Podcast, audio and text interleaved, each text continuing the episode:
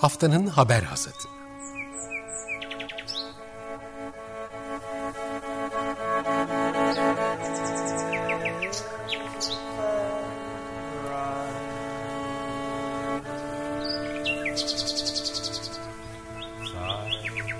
Haftanın öne çıkan iklim haberleri ve araştırmalarından okumalar ve yorumlar.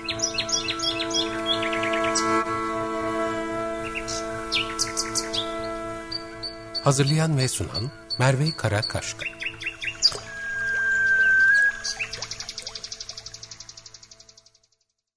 Günaydın, ben Merve Karakaşka. Açık Radyo'da haftanın haber hasatına hoş geldiniz. Günümüzün en yakıcı konularından biri olan iklim kriziyle ilgili haber ve araştırmaları önümüzdeki bir saat boyunca konuşacağız. Bu haftaki haftanın haber hasatında başlığımız tehlike mevsimi, iklim krizi yaz mevsimini nasıl dönüştürüyor? Yaz, Türkçe etimolojik kaynaklara göre neredeyse Türkçenin kendisi kadar eski bir kelime. Bilinen eski Türkçe kaynaklardan Orhun yazıtları ki bunlar 8. yüzyılın başında başlarında yazıldığı düşünülüyor. Yay veya yaz kelimelerinin açma mevsimi, ilkbahar veya yaz anlamında kullanıldığı düşünülüyor. Yayla kelimesinin de yaylak veya yağla, yazlık konaklama yeri sözcüğünden evrildiği bu bağlamda yine düşünülüyor. Aradan geçen 12 yüzyıllık dönemde yaz birçokları için anlamını büyük ölçüde korudu. Ee, yaz deyince insanların aklına dinlenme, tatil özellikle modernleşmeyle birlikte e, işte dondurmalar, tatil yerleri, tatil beldeleri gelmeye başladı ve ancak son yüzyılda endüstriyel devrimin yaşandığı son yüzyılda bu mevsim eşi benzeri görülmemiş bir hızda ısıtılan dünyamızda korkunç sıcak bir mevsim haline geldi ve artık tehlike sezonu, tehlike mevsimi demenin vakti geldiğini düşünüyorlar. Bütün o ıı, tatil ve işte sahil ve deniz sıcak kum güneş e, pembeye boyalı hayalin biraz artık kırmızıya doğru renginin dönmesi gerektiğini düşünüyor. Bilim insanları bu bilim insanları Union of Concerned Scientists yani endişeli bilim insanları birliği iklim krizinin etkilerini insanlara anlatmak için özellikle bilimsel çalışmaları öne çıkaran bir grup iklim aktivisti bilim insanı diyebiliriz onlara. Bu yaptıkları yeni tanımlama İklim krizinin etkileri derinleştikçe Mayıs'tan Ekim ayına kadar süren sezonun dünyanın birçok bölgesinde felaket haberleriyle oldukça tehlikeli bir dönem haline geldiği gerçeğinden yola çıkıyor. Ee, dünyanın birçok noktası derken Türkiye Akdeniz Havzası'nda e, daha birkaç hafta önce Yunanistan'da yerleşim yerlerinin boşaltıldığı Atina'da haberini almıştık yangın sezonundan daha çok önce. Yine yangın sezonundan önce Amerika'da başlayan, Alaska'da vesaire başlayan yangınlar var. Bunun yanında tabii yaz mevsimi o güney yarımkürede farklı bizim kış yaşadığımız dönemde başlıyor ama bu, bu dönemde korkunç yangınlar görüyoruz yine. Ki sadece yangınlarla sınırlı değil. Meksika körfezinde korkunç tsunamiler e, yaşanıyor, fırtınalar yaşanıyor. E, bununla birlikte sıcak hava dalgaları artık korkunç düzeye geliyor yaş, yaşı e, erişkin insanların e, evlerinde sırf e, soğutma olmadığı için, klimaya erişimleri olmadığı için e, e, hayatlarını, yaşamlarını yitirdiği gözleniyor. E, ve e, birçok bölgede korkunç en önemli e, ölüm sebeplerinden biri haline geliyor sıcak hava dalgaları. Tüm bu gerçekleri bir araya getirdiğimizde bilim insanları artık yazla ilgili çok endişelenmemiz gerektiği konusunda hemfikirler ve yazın bu tehlikeli bir mevsim haline geldiği gerçeğini kabul edip artık aksiyona geçmemiz gerektiğini düşünüyorlar. Buna uygun aksiyonlar tavsiye ediyorlar. Örneğin Türkiye'de de e, sağlık alanında çalışan, sağlık ve iklim etkileri alanında çalışan birlikler de örneğin sıcak hava dalgalarının artık e, uyarı, resmi uyarılar yapılması gerektiğini, dışarıda çalışan 40 derecelerde hatta bazen 50 derecelerde dışarıda çalışan işçilerin hayatlarının tehlikeye girdiği e, durumlar söz konusu olabiliyor. Buna dair de yine uyarılar yapılması, gerekli yasal önlemlerin alınması yönünde de çok farklı çağrılar var. Yani e, yaz mevsimi başlarken aslında tehlike çanları da bir sürü birçok farklı yaşam için çalmaya başlıyor. E, birliğin yani Union of Concerned Scientists Endişeli Bilim İnsanları Birliği'nin e, politika direktörü Rachel Cletus bu birliğin e, web sayfasında blogunda yazdığı, yayınladığı yazıda tehlike mevsimiyle ilgili şunları söylüyor. Ölümcül sıcak hava dalgaları, aşırı kuraklık, gıda ve su kıtlığı, sel faciaları, hızla yoğunlaşan trafik fırtınalar, dünyanın dört bir yanında şiddetli orman yangınları ile iklim krizi, aşırı hava olaylarını ve bunların insanlar ve ekosistemler üzerindeki sert etkilerini daha da kötüleştiriyor. İklim krizi bu etkilerin zirvede olduğu ve felaketlerin birlikte görülmesi olasılığının giderek arttığı tehlike mevsimlerini körüklüyor. Ve yıldan yıla şiddetlenen bu tehlikeli mevsimler pek çokları için ezici yeni normal haline geliyor. Dünya iklim krizinin etkilerini sınırlamak için sera gazı salımlarını keskin bir şekilde azaltma çabalarının yanı sıra iklim değişikliğine uyum önlemlerini de hızla artırmalı. Ancak şu anda politika yapıcılar çok yetersiz kalıyor ve özellikle daha zengin ülkelere daha fazla sorumluluk düşüyor maalesef. Günümüzde herhangi bir ülkede iklim krizinin bugün şu anda ciddi düzeyde hayatımızı etkilediğine dair e, doğru önlemlerin alındığı radikal değişikliklere gidildiğini henüz görmüş değiliz. Bu da oldukça kaygı verici. Şimdi yangınlardan bahsettik, yazın etkilerinden bahsettik. Türkiye'de henüz ekstrem koşullar, geçtiğimiz sene gördüğümüz ekstrem koşullar oluşmadan, o kadar ciddi sıcak, sıcak hava dalgalarının etkisine girmeden belki yeni normal yani yangın sezonuna girmeden önce bunları görmek e, bir yangın yaşandı geçtiğimiz hafta en önemli olaylardan biriydi Marmaris'te gerçekleşti ve birkaç noktada etkili oldu, ilerledi, hızla ilerledi. Tam dört gün sürdü. Dördüncü günün sonunda artık akşam saatlerine doğru kontrol edildiğini öğrendik. Adeta bir rüzgarla mücadele yarışı haline dönmüştü yangın ve e, yine son gün akşam saatlerinde rüzgarın şiddetini artırmadan bir fırtına yaşanmadan önce yangının söndürülmesi umuluyordu. Korkulan olmadı en azından o gün. 21 Haziran'da akşam saatlerinde başlamıştı bu yangın ve e, çok sayıda farklı bölgeleri etkilemişti. İnsanlar, köyler boşaltıldı. İşte çok sayıda e, havadan ve karadan binlerce e, kişi müdahale etmeye çalıştı bu yangına. Ve bir e, şüpheli olduğu, gözaltına alındığı söylendi yangınla ilgili. Çok farklı yorumlar yapıldı. Biz de elimizden geldiğince bu yangını doğru şekilde ele almaya çalıştık. Ben de bir yangının neden söndürülemediği yangınla ilgili mücadele konusunda e, bir araştırma yapmıştım. Marmaris'teki yangın neden söndürülemiyordu. Burada da uzmanların çok değerli yorumları vardı. E, bu hafta haftanın haber asatında ise yine çok özel bir konuğumuz var. Marmaris'teki yangını çok yakından takip etmemizi sağlayan, doğru bilgiye ulaşmamızı sağlayan bir isim. Bu bölgede uzun zamandır yaban hayatı araştıran Muğla Sıtkı Koçman Üniversitesi'nde öğretim görevlisi Doktor Yasin İlem'in bizimle birlikte. Doktor İlem'in e, Bördübet Yaban Hayatı Geliştirme sahası olarak anılan bölgenin artık koruma bölgesi ilan edilmesi konusunda 2020'de aktif rol almış. Bu konuda e, işte öncülük eden ekiple birlikte çalışmalarını sürdürmüş bir isim. Aynı zamanda yangın bölgesinde de yaban hayatın durumunu inceliyor. Bununla ilgili araştırmalar yapıyor. Yangın devam ederken de o bölgede işte kurtlar, kuşlar, böcekler e, ne alemde diye buna bakıyor. Şimdi bize bu bölgeyi anlatacak. Yangında nelerin e, ne tür kayıpların yaşandığını anlatacak, yangından sonra ne beklediğimizi ve aynı zamanda bölgede yaşayan biri olarak bize tanıklığını aktaracak. Söyleşimizden sonra tekrar haftanın haber hasatına devam edeceğiz.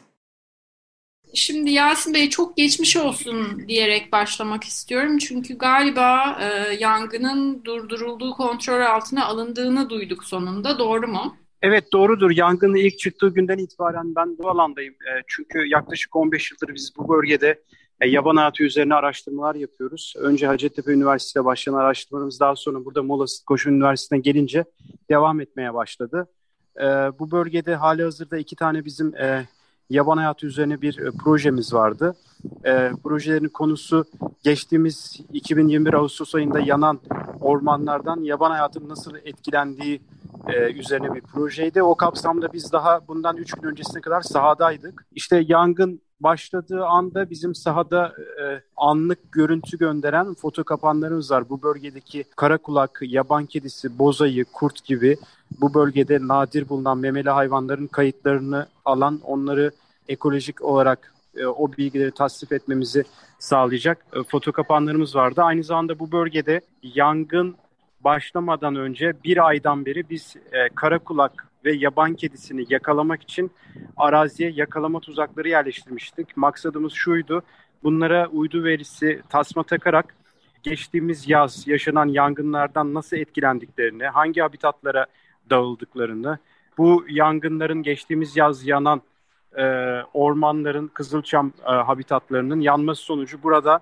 e, ne gibi bir ekosistemde değişiklik oldu ve yaban hayvanların bu ekosistem içinde hareketini inceleyebilmek adına uydu verisi takmayı planlıyorduk. Ancak işte bu yaşanan son e, yangınla beraber bizim oradaki çalıştığımız alan komple yandı. Alanın adı Bördübet Yaban Hayatı Geliştirme Sahası. Biz 2020 yılında çıkarmış olduğumuz bilimsel sonuçlara göre Doğa Koruma ve Milli Parklar Genel Müdürlüğü'nün uhdesinde bölge korunan alan ilan edilmişti. Sesimi duyabiliyor musunuz? Helikopter geçiyor epey ama.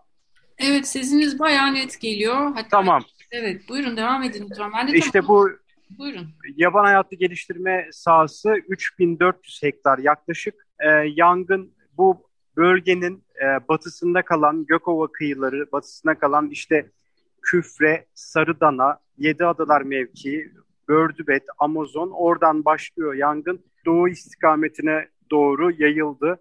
E, şu anda alanın e, bu doğusuna doğru öze, özellikle Karaca Söğüt'ün hemen altında Yeşilbelde olarak adlandırılan bir yerleşim bölgesi var. Oraya kadar e, geçtiğimiz süreç boyunca komple bu alan yandı. Bu alanın içinde de 3400 hektarlık Bördübet Yaban Hayatı Geliştirme Sahası var. İşte az önce ondan bahsediyordum. 2020 yılında burası resmi korunan alan ilan edildi. Çünkü bu alanda dört tane kilit türümüz var. İşte birisi az önce bahsettiğim yaban kedisi olan karakulak, latincesi karakal karakal. Ee, ikinci önemli kilit türümüz burada bozayı yaşıyor. Buradaki bozayılar dünya üzerindeki kızılçam ormanlarında yaşayan ender hatta tek diyebileceğimiz bozayı popülasyonu. Aynı zamanda burada az da olsa bir kurt popülasyonu var az bireyle temsil edilen. Aynı zamanda buradaki vadi tabanlarındaki sulak alanlar alanlarda e, günlük e, ormanlarının bulunduğu bölgede susamuru yaşıyor. Susamurun bulunduğu yerler biliyorsunuz o sular temiz oluyor. Kendisi çünkü biyolojik olarak e, indikatör bir canlı. Temiz sularda yaşıyor. Yani böyle eşsiz bir bölgeyi biz 2020 yılında yaptığımız girişimlerle e, Tarım Orman Bakanlığı'na bağlı Doğa Koruma ve Milli Parklar Genel Müdürlüğü'nün kontrolünde korunan alan ilan ettirmiştik. Bördübet Yaban Hayatı Geliştirme Sahası'ydı adı. Ve e, en son havadan hasar tespit amacıyla dün akşam bir uçuş gerçekleştirdik. E, alanı net olarak görebilelim e, adına, görebilmek adına. Alanın %90 yanmış olduğunu üzülerek gördük. Bugün de uydu verileriyle buradaki bakanlıktaki arkadaşlar da bir çakışma yaptılar. Onlar da yaklaşık %70-%90 arasında bir rakam buldular. Yani alanın büyük bir çoğunluğu kayboldu.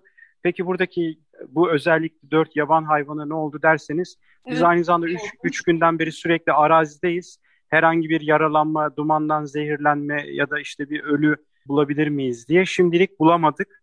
Ee, tabii yangının da sıcaklığıyla e, insanlar da e, çok daha çok yangına odaklanıyor burada çalışanlar. E, milli parkçı arkadaşlarımız dahil. E, ama aynı zamanda da biz Milli Park, işte jandarmanın çevre koruma timleri, üniversite olarak aynı zamanda bizim bu bölgede faaliyet gösteren Natura e, adında bir derneğimiz var. Ben de yönetim kurulu başkanıyım. E, bu derneğimizdeki arkadaşlarımızla beraber alanda 3 gündür aralıksız tarama yapıyoruz. Şimdilik bir yaban hayvanı, özel, memeli özelinde söylüyorum. Yani bu saydığım memeli canlılar, karakulak, bozayı, kurt ve susamuru, memeli yaban hayatı elemanları. Bunlara dair bir emari, işte bir olumsuz bir emareye rastlamadık. Ancak bu demek değil ki her şey e, düzgün. Hayır, e, alan çok büyük bir alan. Yani bu hayvanların habitatı yandığı için bu hayvanlar şu anda burada değil. Bunlar yüksek organizasyon canlılar oldukları için dumanı duyduklarında yangından aksi istikamete kaçarak e, büyük oranda yanmaktan kurtuluyorlar. Ancak yangın söndüğünde bu alan e, her ne kadar Kızılçam ormanları milyonlarca yıllık evrimsel süreçlerinde yangına adapte olmuş olsalar da yangın söndükten sonra önümüzdeki 4-5 yılda bu bölge tekrar normalde süksesyon dinamiği çerçevesinde tekrar kendiliğinden insan müdahale olmasa bile kızılçamlar ve maki türleri burada tekrar gelişebiliyor. Ancak kaybedilen yanan alan çok çok fazla. Dolayısıyla da bu durumda ne oluyor? Bu bölgedeki yaban hayvanları dolaylı olarak uzun vadede ekolojik olarak strese giriyorlar. Yani bu bölge onların e, ekolojik ihtiyaçlarını, beslenme, barınma ve üreme davranışlarını en güzel karşılayabildikleri habitatlardı. Yani optimum şartlar burada vardı onlar için ve bu bölge kaybedildiği için büyük kütlesel bir kayıp olduğu için her ne kadar kaçıp başka bir alanlara sığınmış olsalar da e, bunların ekolojik e, etkileşimlerinde ve buradaki doğal döngülerinde e, bir olumsuzluk var. Dolayısıyla da bunun stresini yaşayacaklar. Buna bağlı olarak, bu strese bağlı olarak yangına bağlı olmasa bile bu strese bağlı olarak dolaylı ölümler önümüzdeki aylarda, süreçlerde olabilir. Çünkü başka bir alana gittiler. Oradaki şartlar buradaki yanmadan önceki şartlar, ekolojik şartlar gibi olmayabilir. Bu onları strese sokabilir. Ee, kısaca bu şekilde açıklayabilirim. Yani özellikle orman yangınları konusuna gelirsek az önce bahsettiğim gibi bu bölge Kızılçam e, ormanları hatta Kızılçam ormanları literatürde e, Pinus brutia latincesi İngilizcesi Turkish Red Pine olarak geçer. E, bu, yani özellikle Doğu Akdeniz Havzası, Doğu Akdeniz Havzası nedir? İşte Adana'dan başlayın Çanakkale'ye kadar e, olan bölgede bir kısım Yunanistan ve Yunan adalarında da Kızılçam ormanları var. Bu, bu ormanlar burada milyonlarca yıldır e, bu bölgede Kızılçam ormanları milyonlarca yıldır bu bölgede evrimleşmiş. Bu bölgenin iklimine ve doğasına adapte olmuş ormanlar. Yani yangın onlar için yeni bir şey değil ve bu yangın sürecine özellikle 6 aylık kurak dönemlerde bu yangın sürecine binlerce yıldır, milyonlarca yıldır adapte olmuşlar. Buna bağlı olarak üreme stratejileri geliştirmiş kızılçam türü ve diğer maki elemanları yani kalın kabuklu tohumlarını kozaklılığının içine saklayabiliyorlar ve ilk yağmurlarla beraber yangın olsa bile tekrar bu bitki örtüsü gelişebiliyor. Ancak şöyle bir durum var. Buradaki bu bitki örtüsü ve e, yaban hayatının milyonlarca yıllık bu e, adaptasyon sürecini biz insanoğlu olarak artık tahammül edemeyeceği seviyeye getirdik. Yani buradaki yangınlar artık e, doğal süreçte atıyorum yılda bir kere ve daha küçük ölçekli oluyorsa insanoğlunun, insan insanın bu alana çok fazla temas etmesi, işte yollarla, rekreasyon amacıyla, yerleşim amacıyla bu alanlara çok fazla yaklaşması sonucu yangının frekansı artıyor ve bu yangının frekansı artınca yanan sahanın büyüklüğü e, artıyor. Dolayısıyla mega yangınlar oluşmaya başlıyor. Katastrofik yangınlar olarak adlandırdığımız ve yangına sahip bu adaptasyonunu artık insanın etkisiyle kaldıramayacak duruma geliyor. Bu da işte bu bölgede e, insanoğlunun insanların yapmış olduğu olumsuzluğu dikkate e, çekmek istiyorum. Dikkat dikkat çekmek istiyorum. Kusura bakmayın. Yorgun olduğum için cümleleri tam toparlayamıyorum. Umarım yani, anlaşılıyor. Gerçekten mükemmel toparladınız. Soracağım birden fazla soruya aynı anda yanıt vererek çok da akıllı evet. oldu. Çok teşekkür ederim. Ee, bir e, söylediğiniz şey çok önemli. Çok, e, bu e, ekosistemlerin, canlıların dayanık, dayanıklılık sınırlarını zorlayan bir krizi insan ekosistemi. Evet. Yangınlar Çünkü normalde buradaki yangınlar doğal bir süreç. Burada insan insanları bu alandan komple kaldırırsanız burada yaz aylarında zaten yangın oluyor. Milyonlarca yıldan beri böyle. Ve buradaki hem floraya hem e, fauna bu yangına karşı bir adaptasyonu var. Ama insanın buradaki faaliyetleri bu frekansı aşırı şekilde arttırdığı için artık bu yangın adaptasyonu kabiliyetinin üzerine çıkıyor artık bu. Bunu bunu bunu tolere edemiyor buradaki ekosistem insan faaliyetine bağlı olarak. Tabii burada şimdi bundan sonra asıl yangını söndürmek evet çok önemli. Burada insan kayıpları var, evcil hayvan, işte tarımsal anlamda hayvanlar. Bunlar çok önemli kayıp sosyoekonomik yönünü düşünürsek. Daha ek, sosyoekonomik yönünü bir plana arka plana attığımızda ekolojik yönünde kendi uzmanlık alanımıza geldiğimizde burada yangınlar sönünce iş bitmiyor.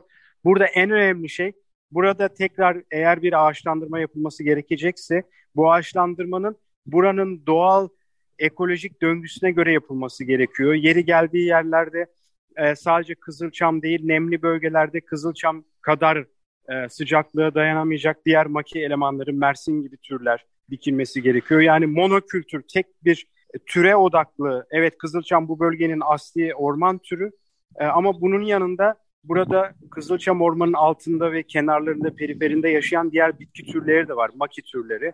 İşte bunlar sandal ağacı, arbutus latincesi, işte e, defne, e, mersin. Yani bunların da gelişebileceği e, ekolojik bir restorasyon yapılması gerekiyor. Burada da işte Doğa Koruma ve Milli Parklar Genel Müdürlüğü, onun dışında Orman Genel Müdürlüğü, onun dışında alan aynı zamanda Özel Çevre Koruma Bölgesi. Yani Çevre Şehircilik Bakanlığı'nın muhtesinde de bir e, sorumluluk sahası var. Bu üç bakanlığın koordine olarak işte konusunda uzman bilim insanlarıyla bölgede yıllardır çalışan az önce bahsettiğim derneğimiz Natura gibi sivil toplum kuruluşları, başka sivil toplum kuruluşları da olur. Yani kapsayıcı ama temelde ekolojik restorasyonun e, olduğu, odakta onun olduğu bir e, yangın sonrasında planlama gerekiyor. E, burada ilgili bütün kurumların işin ucundan tutarak e, ego savaşına girmeden eko savaşı yapmamız gerekiyor. Yani ekolojik bir savaş vermemiz gerekiyor. Yani bunu olumsuz anlamda söylemiyorum. Bu savaşı bizim ekosistemi tekrar ekolojik olarak biyoçeşitli gözeterek ayağa kaldırmamız gerekiyor. Aksi durumda şöyle şeyler oluyor. Evet buraları biz ağaçlandıralım. Mahalle baskısı oluyor tabiri caizse. E, kamuoyunda büyük ağaçlandırma kampanyaları yapılıyor. Yanan yerleri hemen ağaçlandıralım. Mesela bu ağaçlandırma yapılırken bazen e, ister istemez mahalle baskısının verdiği e, stresle u- uygulayıcı kurumlar bazen alanı çok hızlı sürebiliyorlar. Hemen dikimlere başlıyorlar. Alanın bazı yerlerini sürmemek ekolojik olarak daha önemlidir. Çünkü sürülmeyen yerlerde toprak altında yanmamış sürgün verebilen maki türleri çıkabiliyor. Onların çıkmasına fırsat verilmesi gerekiyor. Onların çıkmadığı alanlarda gerekiyorsa tekrar Kızılçam'ı ağaçlandırmaya yönelik, teşvik etmeye yönelik dikimler yapılabilir. Yani bu aslında çok boyutlu bir konu daha uz- uzun zaman olsa daha güzel konuşabiliriz. Ee, evet kesinlikle. Umarım daha iyi sebeplerle bunların hepsini ele alabileceğimiz e, şey evet. da olur Yasin Bey. Ben size şunu da sormak istiyorum. Tabii alanınıza saygı duyarak alanınızın çok da böyle dışından bir şey istemiyorum. En azından bölgede yaşayan, bölgeyi tanıyan bir insan olarak dört gündür yaklaşık hepimiz e, işte soluğumuzu tuttuk. Ne, ne oluyor? Niye e, yangın sezonundan önce böyle bir şey? Hani niye başladığı ayrı bir soru. Zaten insan ve orman etkileşiminin korkunç Aynen. yere geldiği ortada. Ama hani bunun e, mücadelesinde bu kadar büyük bir mücadele verilirken yani e, toplu şekilde işte havadan karadan bu yangının kontrol edilmesinde bu kadar zorluk yaşanması ile ilgili sizin gözlemleriniz, çıkarımlarınız var mı? Bize biraz aktarabilir misiniz bu tecrübeleri, neler yaşadığınızı bir sakini olarak bölgenin? Tabii. Ee, şimdi alanı söylediğiniz gibi çok yakından takip ediyoruz. Alanın içinde yaşıyoruz yani adeta.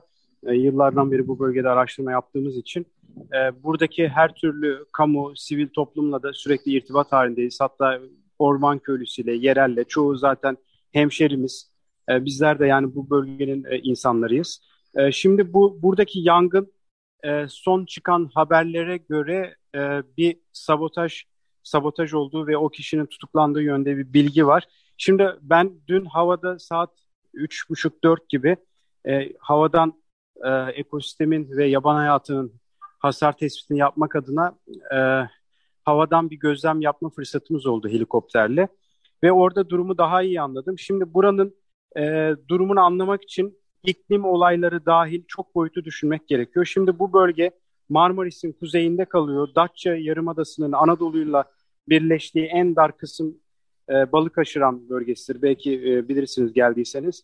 Şimdi bu alanın kuzeyinde Gökova Körfezi var. Gökova Körfezi e, artık Ege Denizi'nin e, suları oluyor. Datça Yarımadası'nın altı artık Marmaris'in olduğu sularda Akdeniz oluyor. Şimdi Gökova Körfezi serin ve üzerinde yüksek basınç olan bir bölge ve burada hakim rüzgar yönü yaz ayında bile olsa kareyel yani kuzeybatıdan kuzeyden e, ve e, direkt batıdan çok serin ve şiddetli rüzgarlar oluyor. Bu rüzgarlar sabah saatlerinde özellikle durgun oluyor. Şiddetli olmuyor ama öğleden sonra 3'ten sonra e, bu rüzgarlar saatte 30 km hızla çıkabiliyor. Şimdi burada ama insan kaynaklı olsun ama sabotaj olsun ama işte doğal bir yangın olsun.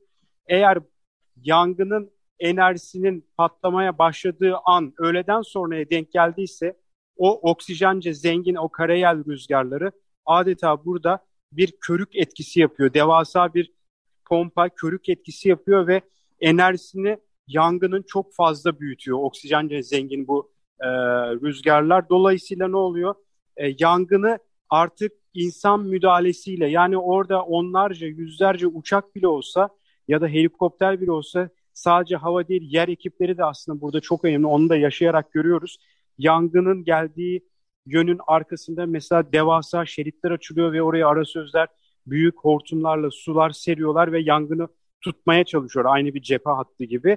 Öte yandan da havadan da tabii e, uçak, helikopter mücadeleleri oluyor ama yangın az önce söylediğim gibi sabahları kontrol altına alınıyormuş gibi oluyor ama öğleden sonra karayelin etkisiyle o enerji çok fazla artıyor ve e, artık insan etkisiyle söndürülemeyecek duruma geliyor. Burada benim gördüğüm bu. Özellikle bunu havadan çok iyi gözlemledim. Yani hakim rüzgar yönünü, bulutlar, bulutların akışı vesaire doğuya doğru gidiyor. Bu yangın e, dumanları doğuya doğru gidiyor. Yani burada aslında mücadele aynı zamanda atmosfere karşı da yapılıyor mücadele. Evet, e, kesinlikle e, çok önemli yerlere temas ettiniz bu söylediklerinizle de ve e, aslında yangın sezonundan önce gerçekleşen bu maalesef acı durum, bu kayıplar umarım ki diğer önümüzdeki daha ekstrem koşulların beklendiği dönemler içinde önemli evet. dersler barındırır hepimize.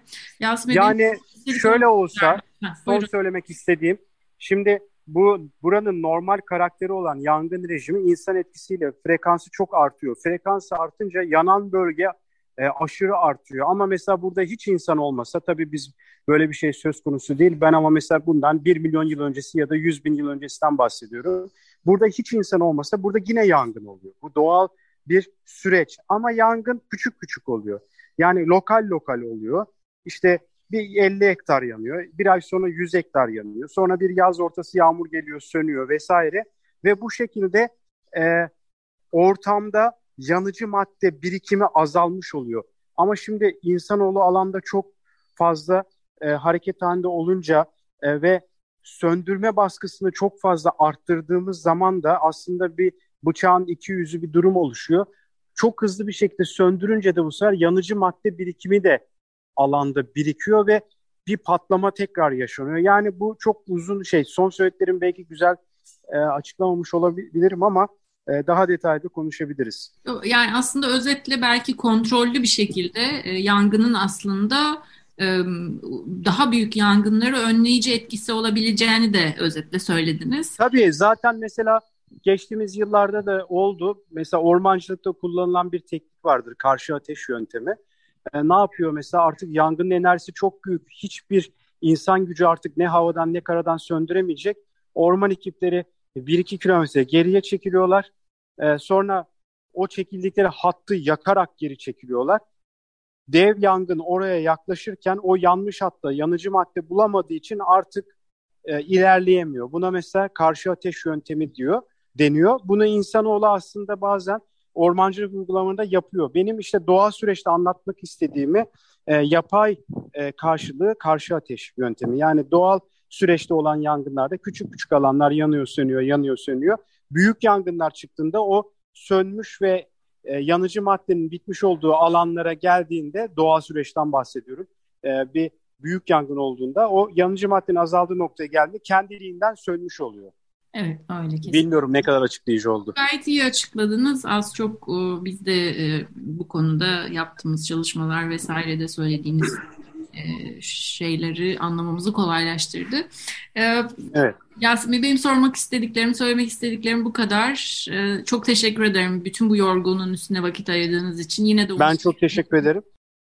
Haftanın haber esatında Açık Radyo'da Muğla Sıtkı Koçman Üniversitesi'nde öğretim görevlisi Doktor Yasin İlem'in Bördübet'te başlayan Marmaris yangını ile ilgili tanıklığını bizimle paylaştı. Yangının etkisini, yaban hayatı etkisini anlattı ve e, yaban hayatın burada yaşayan, burada yaban hayatı geliştirme bölgesi olarak ilan edilen sahanın %70 ila %90'ının kaybedildiğini ve bunun da canlılar için büyük risk oluşturduğunu anlattı. Ee, Avrupa Yangın İzleme Sistemi e, geçtiğimiz hafta Kopernik IMS hesabından bir Twitter hesabından bir bilgi paylaştı. Marmaris'teki yangında yaklaşık 3343 hektarlık alanın kaybedildiğini söyledi uydu, uydu veri sisteminden aldığı bilgiyle. Bu aslında sahada verilen resmi rakamlarla da uyuşuyor. Resmi verilere göre e, Muğla Belediyesi, Büyükşehir Belediyesi'nin açıkladığı sayılara göre 3417 hektar yani 4813 futbol sahası büyüklüğünde bir alan kaybedildi denmişti. Tabi alanın büyüklüğü kadar bu alandaki çok özel e, türlere ev sahipliği yapan bütün bir ekosistemin kaybolmuş olması gerçekten korkunç. Umuyoruz bu yaralar kısa sürede sarıla, sarılabilir. Şimdi haftanın haber asatına e, devam edeceğiz. Birkaç haberimiz daha var. Bu hafta geçtiğimiz hafta yapılan araştırmalardan yola çıkıyor. E, bunlardan ilki küresel ısıtmanın deniz canlılarının üzerindeki etkisine bakıyor ve ilginç bir şekilde deniz canlılarının temel omega 3 yağ asitlerini üretmesini engelliyor, baskılıyor diyor araştırmacılar. Okyanuslardaki planktonların yağ hücrelerini inceleyen yeni bir araştırma yağ hücrelerinin yapı taşı niteliğinde olan temel omega 3 asitlerinin üretiminde sıcaklığa bağlı düşüş olacağını öngörüyor. Çalışmanın önemli bir sonucu küresel ısıtma şiddetlendikçe besin ağının tabanında planktonlar tarafından üretilen omega 3 asitlerinin giderek azalacağı. Bu da balıklar, insanlar ve diğer canlılar için daha az omega 3 yağ asidi bulunacağı anlamına geliyor. Yani aslında şunu anlıyoruz işte planktonlar üretiyor planktonları yiyen deniz canlılarına geçiyor onlar da daha büyük gittikçe işte o e, besin piramidinde daha kompleks canlılara doğru iletilen omega 3 asidi miktarında azalma meydana geleceğini öngörüyor. Bu yani zaten deniz yaşamını tehlikeye, balık popülasyonlarını tehlikeye atan insan ve insandan önce aslında o piramitte beslenen diğer canlılar için çok ciddi riskler varken bir de yeterli besini alamıyor olmaları vücutlarının yapı taşını oluşturan belirli maddelerden yoksun kalıyor olmaları da çok korkunç. Araştırmacılar yağ hücrelerinde sıcaklıkla birlikte yağ asidi tutulması arasında ters orantı olduğunu bulduklarını söylüyorlar. Ve önümüzdeki yüzyılda tüm yağ asitleri e, türlerinde e, önemli düşüşler olacağını öngörüyorlar. Bu hem canlılar hem balıkçılık yaparak hayatını kazanan topluluklar için ciddi sonuçlar doğurabilir deniliyor. Bir diğer haberimiz dünyanın üçüncü kutbunda su çatışması riski artıyor diyor. Bu haftanın haber asatında çok e, uzanmadığımız bir bölge olduğu için ve oldukça da ilginç e, bir araştırma olduğu için bunu seçtik bu hafta. Dünyanın üçüncü kutbu olarak bilinen Tibet platosu ve komşusu Himalayalar kuzey ve güney kutuplarından sonra dünyanın en büyük donmuş su stoğuna ev sahipliği yapıyor. Asya Su Kulesi Asia Water Tower olarak bilinen bu bölge karmaşık su dağıtım sistemiyle Çin, Hindistan, Nepal, Pakistan, Afganistan, Tacikistan ve Kırgızistan dahil olmak üzere birçok bölgeye hayat veriyor. Yeni bir araştırmaya göre iklim krizinin etkisiyle buradaki karların ve buzulların hızla erimesi su kulesine bağımlı ülkelerin sürekli büyüme talebini sürdürülebilir şekilde desteklemeyecek. Araştırmacılar bu durumun uluslararası çatışma risklerini artırdığını söylüyor. Yaklaşık 50 yıldır iklim değişikliği üzerinde çalışan ve bölgenin hidrolojik durumunu tüm tutarsızlıklarıyla izleyen kıdemli araştırmacı Lonnie Thompson 1984'te Çin ve Tibet'teki buzulları araştırmak için gönderilen ilk batılı ekibinde aynı zamanda üyesiymiş. O zamandan beri bölgeliye, bölgeyi inceleyen ekibin son araştırması su kulesinde genel sıcaklığın 10 yılda yaklaşık 0.42 derece arttığını bulmuş. Bu küresel ortalama sıcaklık artışının yaklaşık iki katı. Thompson bunun özellikle Himalayalardaki buzullar üzerinde güç, güçlü etkileri var genel olarak kazandığımızdan yaklaşık %50 oranında daha fazla su kaybediyoruz diyor. Bu kıtlık endişe verici bir su dengesizliğine neden oluyor. Tibet'in kuzey kesimleri batıdan esen rüzgarlar sayesinde daha fazla yağışa maruz kaldığı için genellikle aşırı su bolluğu yaşarken kuraklık ve artan sıcaklıklar nedeniyle güneyde nehir havzaları ve su kaynakları küçülüyor. Araştırmaya göre birçok kırılgan topluluk aşağıdaki aşağıdaki havzadaki aşağı havzadaki su kıyılarında yaşıyor. Artan su dengesizliği ise bu nehir havzalarını paylaşan ülkeler arasındaki çatışmaları artırabilir veya zaten gergin olan durumları daha da kötüleştirebilir. Örneğin Hindistan ve Pakistan arasında uzun süredir devam eden su çatışmaları gibi. Thompson bu bölge genelinde suyun adil paylaşımını sağlamak için birlikte çalışmayı öğrenmeliyiz diyor ve ekliyor. İklim değişikliği küresel bir süreç. Hangi ülkeden veya dünyanın hangi bölgesinden geldiğinizin bir önemi yok. Er ya da geç benzer bir problemle siz de karşılaşacaksınız demiş. Bu hafta haftanın haber asatında son haberimiz zeytin ağacı ile ilgili. Zeytin ağacının tarihçesiyle ilgili, zeytin ağacının önemiyle ilgili bir haber. Ee, bilim insanları ilk kez zeytin ağacının 7000 yıl önce evcilleştirildiğini bulmuş ki bu bir meyve ağacının evcilleştirilmesine ilişkin en eski kanıtlar olarak ortaya çıkarılmış. Araştırmacılar Ürdün Vadisi'ndeki Tel Zaf'ın kalkolitik denilen işte Orta Doğu'da milattan önce 5500 ve 3000 yılları arasında yaşanan dönemi kapsayan Bakır devrine ait kömür kalıntılarını analiz etmişler ve bunların zeytin ağaçlarından geldiğini belirlemişler. Ürdün Vadisi'nde zeytin doğal olarak yetişmediğinden bu kalıntılar ağacın yaklaşık 7000 yıl önce amaçlı olarak dikildiği anlamına geliyor diyorlar. Çalışmayı ortak yürüten Tel Aviv Üniversitesi ve İbrani Hebrew University of Hebrew, İbrani Üniversitesi araştırmacıları zeytin ağaçları İsrail topraklarında vahşi doğada yetişir. Ancak Ürdün Vadisi'nde yetişmez diyorlar ve şöyle devam ediyorlar. Bu demek oluyor ki bilgi sahibi birisi onları kasıtlı olarak oraya getirdi. Arkeobotanikte bu evcilleştirmenin tartışılmaz kanıtı olarak kabul edilir. Yani bu zeytinin dünyanın herhangi bir yerinde evcilleştirilmesi konusunda olabilecek en eski kanıta sahibiz demek oluyor. Ayrıca genç incir dallarının da çok sayıda kalıntısını tespit ettik. İncir ağacı Ürdün Vadisi'nde doğal olarak yetişiyordu. Ancak dalları yakacak odun, alet veya mobilya yapımı için pek kullanılmıyordu. Bu yüzden insanların büyük miktarlarda toplayıp köylerine götürmeleri için hiçbir neden yoktu.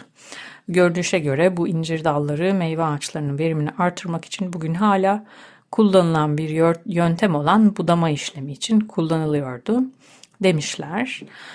Ee, arkeobotanik bizim çok incelediğimiz, ele aldığımız, uzmanlık uzman olduğumuz bir alan değil. Ancak zeytin ağacı hayatımızda çok önemli bir yer tutuyor birçoğumuz için. Bu yüzden araştırmayı e, programımıza almayı uygun e, gördük. Tehlike mevsimi başlıklı bölümümüzün de sonuna geldik zeytin ağacının haberiyle, araştırmasıyla.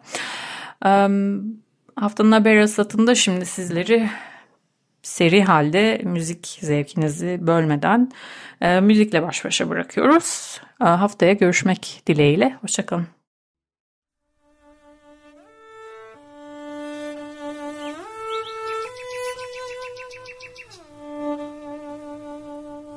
Haftanın haber hasatı.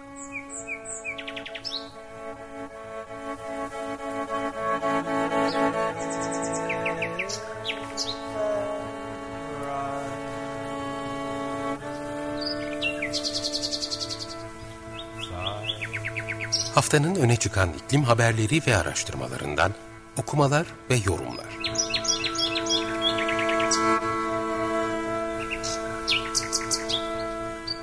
Hazırlayan ve sunan Merve Karakaşka